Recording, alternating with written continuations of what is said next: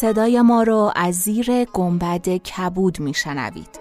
گنبد کبود جایی است برای گم شدن میان کلمه هایی به قدمت حافظه جهان.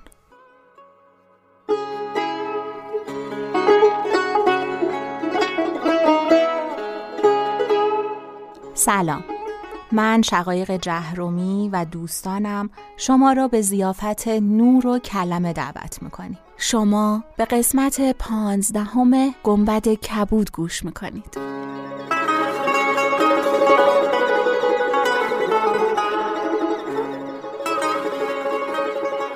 همونطور که کسب و کارهای دیگه از گنبد کبود حمایت می‌کنند و حامی ما بودن ما هم قصد داریم از کسب و کارهای نوپا و پادکست هایی که خودمون دوست داریم و گوش میدیم حمایت کنیم. اول از همه هم میریم سراغ پادکست جار که خودمون ساختیم و معلومه که خیلی دوستش داریم. جار سفرنامه خوراکی هاست یه شناسنامه شنیداری که میگه هر خوراکی محل تولدش کجاست به کجاها سفر کرده، با چه خوراکی های دیگه ای هم نشین شده و ما حاصل این پیوند چطور به ما رسیده. جار از افسانه ها شروع میشه و به صنعت می‌رسه. از مطبخ های دنج روستایی تا آشپزخانه های مدرن که وجه اشتراک همهشون دست های آدم هاست. دست هایی که جادو بلدن. پادکست جار در تمام اپهای پادگیر جاری است. جار dot podcast نشانی پیج اینستاگرام پادکست جاره J A R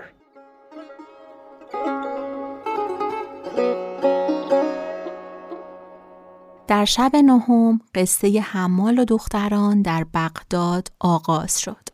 دلاله از بازار خرید کرد و حمال خریدها را به خانه آورد و دید که سه تا دختر در خانه تنها هستند و با شیرین زبانی و شعر خواندن خودش رو مهمان کرد و حالا ادامه داستان.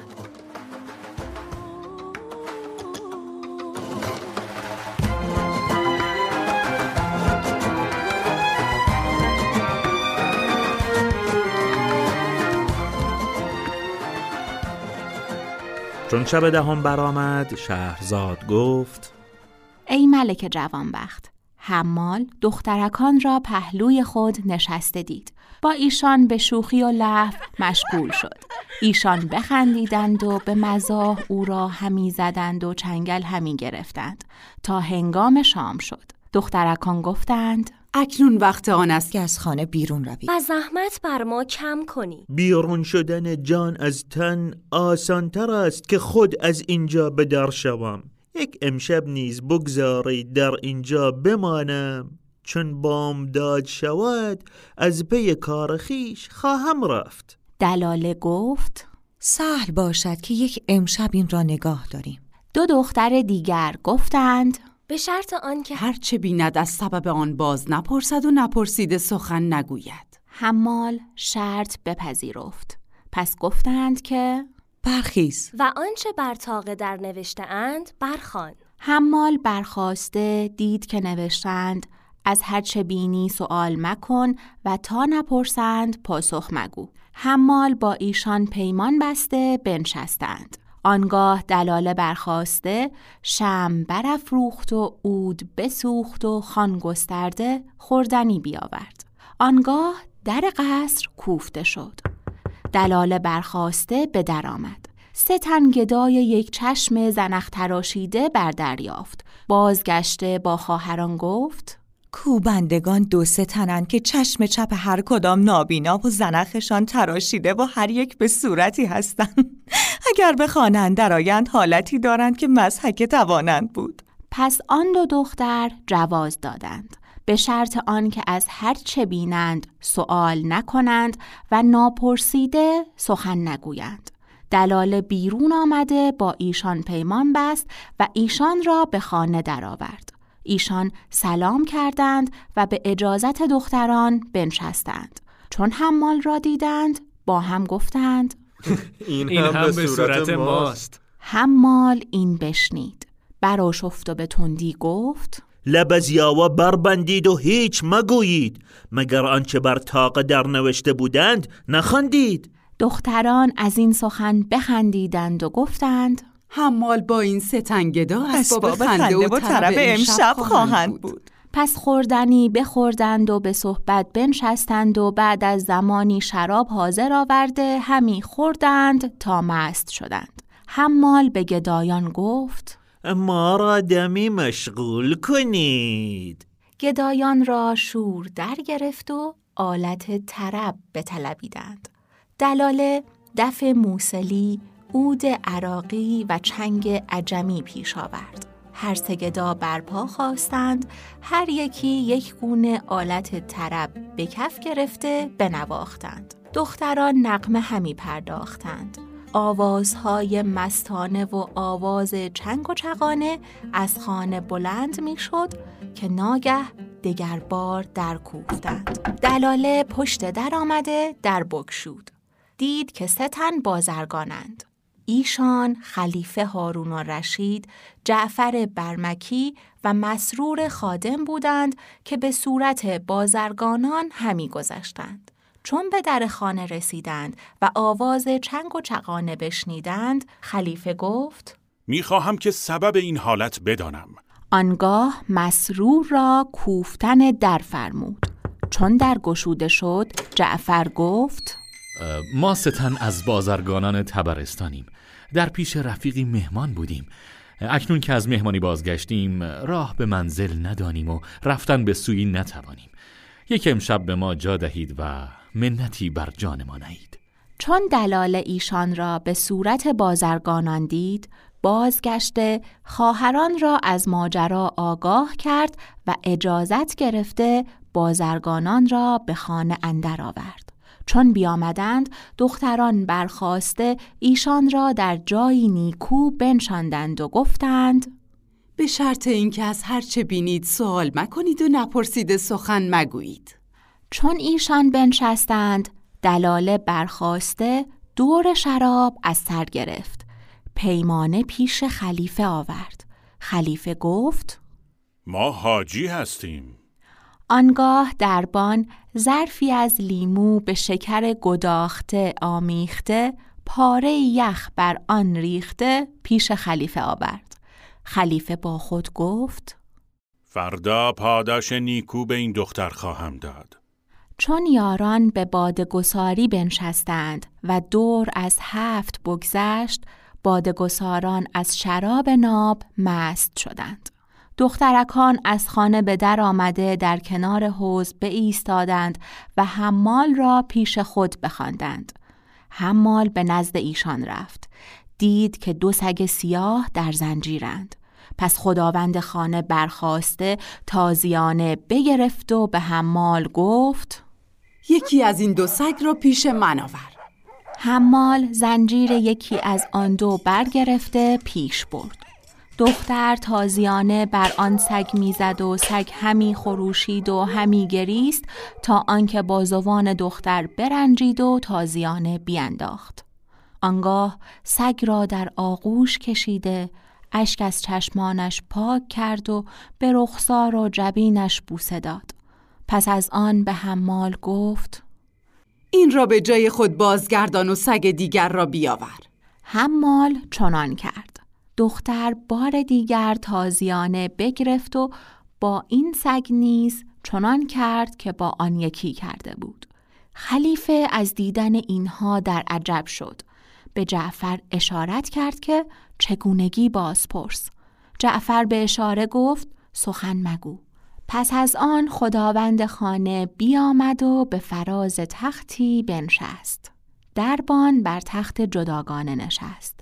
دلاله بر پستو رفته همیانی حریر که بندهای ابریشمین سبز داشت به در آورده در پیش خداوند خانه ایستاده همیان بگشود و اودی از همیان به در آورده تارهای آن استوار کرد.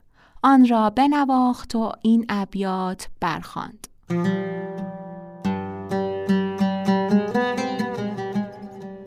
اگر ز کوی تو بویی به من رساند باد به مژده جان جهان را به باد خواهم داد. اگرچه گرد برانگیخت دیز هستی من قباری از من خاکی به دامنت مرساد. تو تا به روی من ای نور دیده در بستی دگر جهان در شادی به روی من نگشاد. خیال روی تو هم دیده می کند پرخون هوای زلف تو هم عمر می دهد برباد. نه در برابر چشمی نه غایب از نظری. نه یاد می کنی از من نه می روی از یاد. و این ابیات نیز برخواند. هزار جهد بکردم که سر عشق بپوشم. نبود بر سر آتش میسرم که نجوشم. به هوش بودم از اول که دل به کس نسپارم.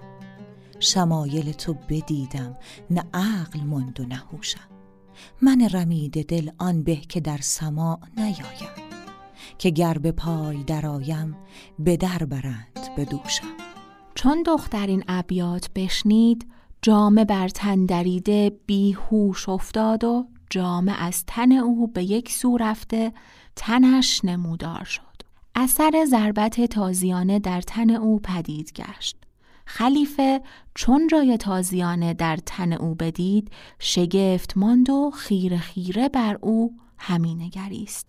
دربان برخواست گلاب بر او بفشاند و او را به هوش آورده جام بر او پوشانید. خلیفه به جعفر گفت من تاب ندارم که لب از پرسش ببندم و تا کار این دختر و سبب جای تازیانه در تن او ندانم و از حقیقت این دو سگ آگاه نشوم آرام نخواهم گرفت. خدا خلیفه را معید بدارد. با ما پیمان بستند که از آنچه ببینیم باز نپرسیم. پس از آن دلاله برخواسته اود بنواخت و این ابیات برخاند.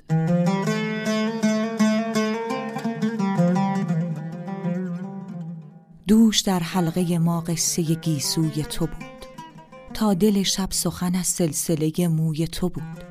دل که از ناوک مژگان تو در خون میگشت باز مشتاق کمانخانه ابروی تو بود. عالم از شور و شر عشق خبر هیچ نداشت. فتن انگیز جهان قمزه جادوی تو بود.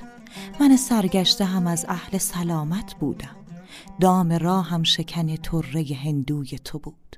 چون دربان ابیات بشنید مانند دختر نخستین جامه بدرید و از خود برفت. دلاله برخواسته گلابش بفشاند و هلش بپوشانید. پس از آن دختر نخستین با دلاله گفت بخوان که یک آواز بیش نمانده. دلاله تارهای اود راست کرده این ابیات برخاند.